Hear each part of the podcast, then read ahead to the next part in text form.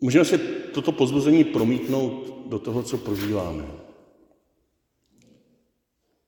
Protože na povrchním, nebo při povrchním čtení Evangelia i druhého čtení bychom mohli mít někteří tendenci si říct, kdo je ten, starší, kdo je ten jeden syn, kdo je ten druhý syn, kdo vlastně komu se nechtělo a potom to udělal a kdo měl plná ústa zbožnosti a potom se na něco vykašlal a můžeme ukazovat jeden na druhého, mezi sebou si nějak definovat vlastně, kdo je ten špatný a kdo je ten dobrý a zařadit se samozřejmě mezi ty dobré.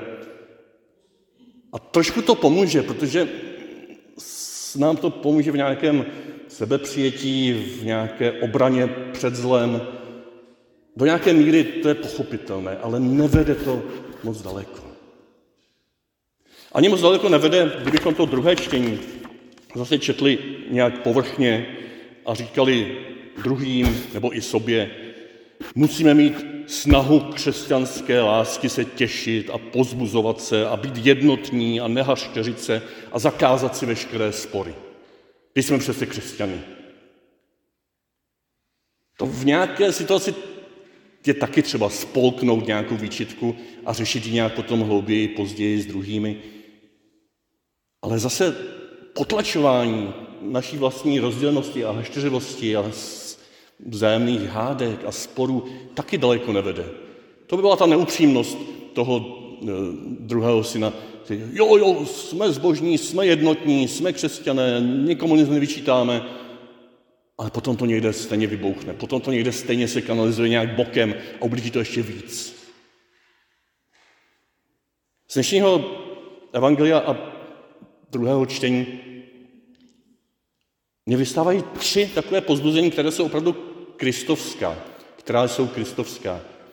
Tři pozbuzení do situace farnosti, která je v oprávněném šoku, že dva z jejich pro mnohé milovaných kněží, jeden odchází nebo odešel a druhému se mění pastoreční pověření. Mně víc a víc dochází, jaký to musí být pro většinu z vás šok, když si srovnám svoji situaci před rokem, nebo před dvěma lety, nebo rokem a půl v Chebu, kde po 18 letech ve farnosti, kde jsem leta spolupracoval a myslel jsem, že tam dožiju, tak najednou jsem musel dávat svým milovaným farníkům zvěst o tom, že biskup Tomáš si přeje, abych šel za ním do Plzně a dělal mu pravou ruku. To byl dlouhý proces směřování se s touhle změnou pro mnohé z nich. Někteří byli rádi, že jsem vypadl. Ale pro mnohé z nich to byl dlouhý proces, náročný proces. Každý to prožíval v nějakém jiném rytmu, někdo rychlejš, někdo pomalejš. Já jsem ji mohl doprovázet. Já jsem mohl hledat svého nástupce. Mohli jsme to probírat v pastorační radě a se všema a slavit a loučit se. A přesto to bylo těžké. Přesto do dneška, věřím, tam někteří jsou a říkají Tomášovi, proč si ho odvolal? A on, on může říct, proč? No já jsem ho tady potřeboval.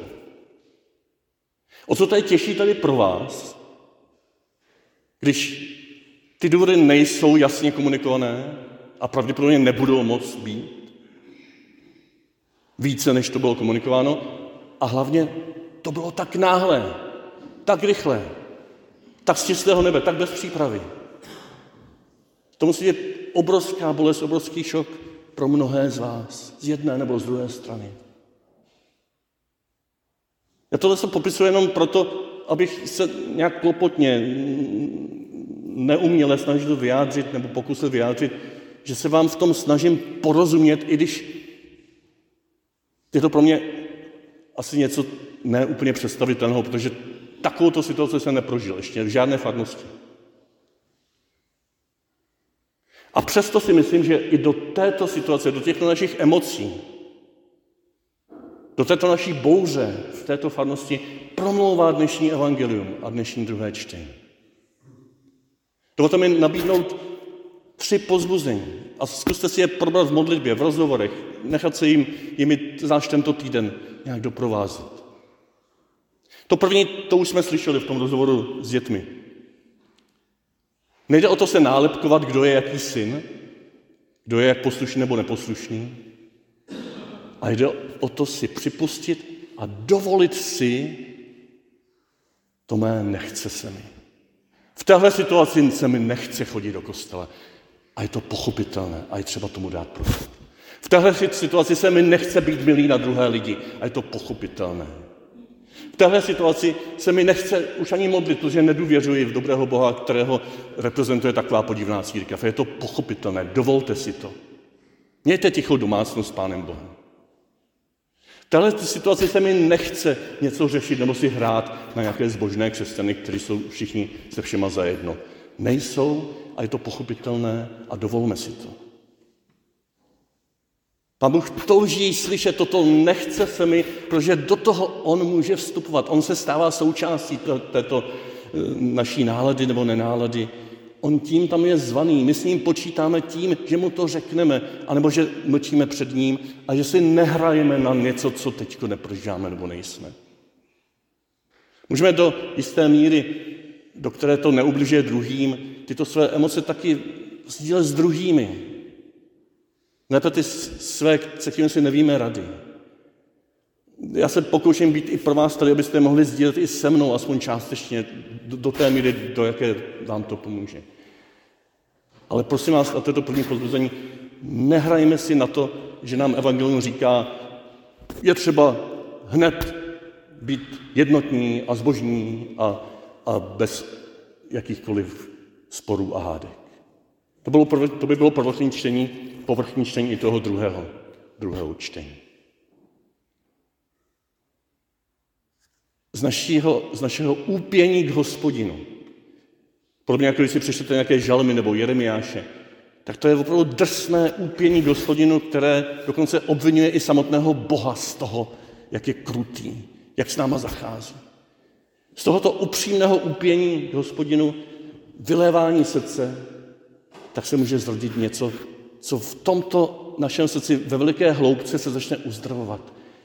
Ty naše emoce se tam začnou poskádávat. My objevíme něco, co jsme ani nečekali, že tam v hloubce je někdo, o kom je řečeno v tom druhém čtení, že sám sebe se zřekl, doslova vyprázdnil se, na svém lidství nelpěl, se stoupil do hloubky těchto našich emocí a stává se tím pro nás pozbuzením v Kristu. To je první věta dnešního čtení, která když se doslova předloží, tak je, jestliže je mezi vámi trocha pozbuzení Krist, v Kristu, jo, tam je to divně, podle mě i špatně přeložen, jestliže je u vás trochu křesťanské snahy druhé těšit, to tam nečteme, tam je, jestliže je mezi vámi trocha pozbuzení v Kristu. To není nějaká obyčejná křesťanská snaha, kde se zapřeme a budeme se těšit navzájem.